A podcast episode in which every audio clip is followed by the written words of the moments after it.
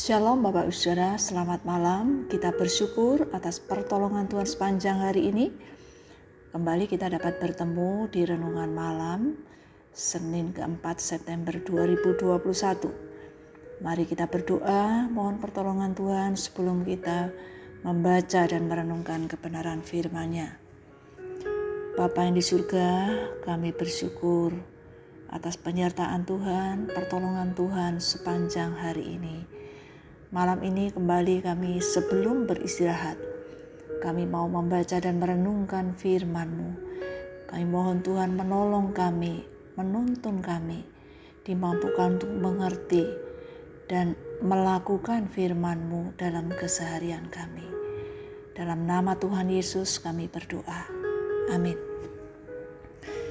Mari kita memperhatikan dari Injil Markus pasal 8 ayat 34 hingga 37. Demikian bunyi firman Tuhan.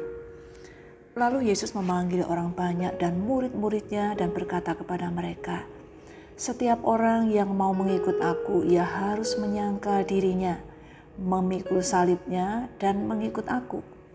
Karena siapa yang mau menyelamatkan nyawanya, ia akan kehilangan nyawanya. Tetapi barang siapa kehilangan nyawanya karena aku dan karena Injil, ia akan menyelamatkannya. Apa gunanya seorang memperoleh seluruh dunia, tetapi ia kehilangan nyawanya? Karena apakah yang dapat diberikannya sebagai ganti nyawanya?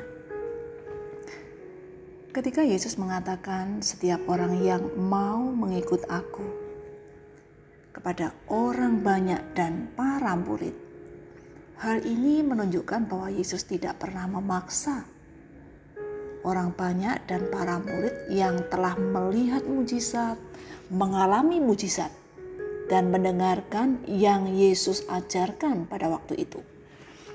Yesus memberikan mereka kebebasan untuk memilih. Mereka yang memilih untuk ikut Yesus menjadi murid, percaya kepada Yesus. Ada syarat-syarat atau aturan-aturan yang harus mereka taati Yesus mengatakan, "Setiap orang yang mau mengikut Aku, ia harus menyangkal dirinya, memikul salibnya, dan mengikut Aku." Menyangkal diri artinya mengutamakan yang Tuhan inginkan daripada keinginan diri sendiri, menyerahkan hidupnya untuk dipakai Tuhan sesuai dengan kehendaknya Menyangkal diri merupakan respon iman kepada Tuhan bahwa kita dipanggil untuk hidup seturut dengan kehendak Tuhan. Memikul salib sebagai murid Tuhan mesti siap menerima konsekuensi seperti yang Tuhan Yesus sudah alami, menderita mati di atas kayu salib. Namun bukan berarti setiap murid Tuhan, setiap orang percaya akan mati disalibkan.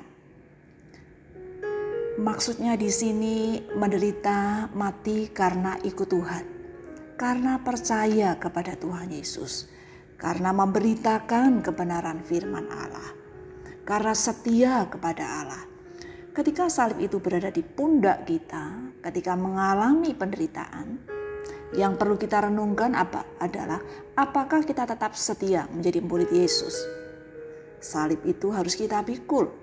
Penderitaan itu harus kita tanggung sebagaimana Kristus telah lebih dahulu menanggungnya, mengalaminya. Memikul salib memang berat, namun kita perlu meyakini bahwa Tuhan yang memampukan kita untuk memikul salib itu sesuai dengan kondisi kita masing-masing. Mengikut Yesus maksudnya terus-menerus taat mengikuti mau melakukan perintah Tuhan Yesus sebagai guru aku kita. Memang kita bisa jatuh bangun, kita bisa gagal, namun kita akan bangkit kembali, kita akan mentaati dengan pertolongan Tuhan, kita dimampukan untuk mentaati perintahnya. Mari kita renungkan, apakah pilihan kita? Maukah kita setia ikut Yesus? Hidup yang Tuhan berikan adalah sesuatu yang berharga untuk kita syukuri. Tetapi hidup di dunia itu ada batasnya. hanya sementara saja. Jika demikian, apa maksudnya Yesus berkata, "Apa gunanya seorang memperoleh seluruh dunia, tetapi ia kehilangan nyawanya?" Tidak ada seorang pun dengan cara apa pun yang dapat menyelamatkan nyawanya. Oleh karena itu, Yesus datang ke dunia ini untuk menyelamatkan kita, sehingga kita memperoleh kehidupan. Tidak ada yang dapat kita lakukan untuk menyelamatkan nyawa kita selain mengikuti Yesus dengan setia. Apa pun yang kita peroleh dalam dunia ini tidak dapat menyelamatkan nyawa kita. Tidak ada satupun yang dapat diberikan oleh dunia ini yang dapat menyelamatkan kita. Ingatlah, yakinlah, hanya di dalam Yesus kita diselamatkan. Mengikuti Yesus adalah anugerah Allah yang terbesar. Marilah kita setia kepadanya. Kita berdoa. Bapa yang di surga, mampukan kami menjadi murid seperti yang Tuhan kehendaki. Menyangkal diri, memikul salib, dan mengikuti Yesus dengan setia. Kami bersyukur atas keselamatan yang Tuhan berikan Kuatkanlah kami, tolonglah kami dalam menjalani hidup ini sesuai dengan status kami sebagai murid-murid Tuhan. Dapat memberikan kesaksian hidup yang benar dalam keseharian kami. Melaksanakan yang Tuhan inginkan. Percaya bahwa anugerah Tuhan cukup bagi kami. Bapa, kami mempercayakan istirahat malam ini dalam pemeliharaan dan perlindungan Tuhan yang sempurna.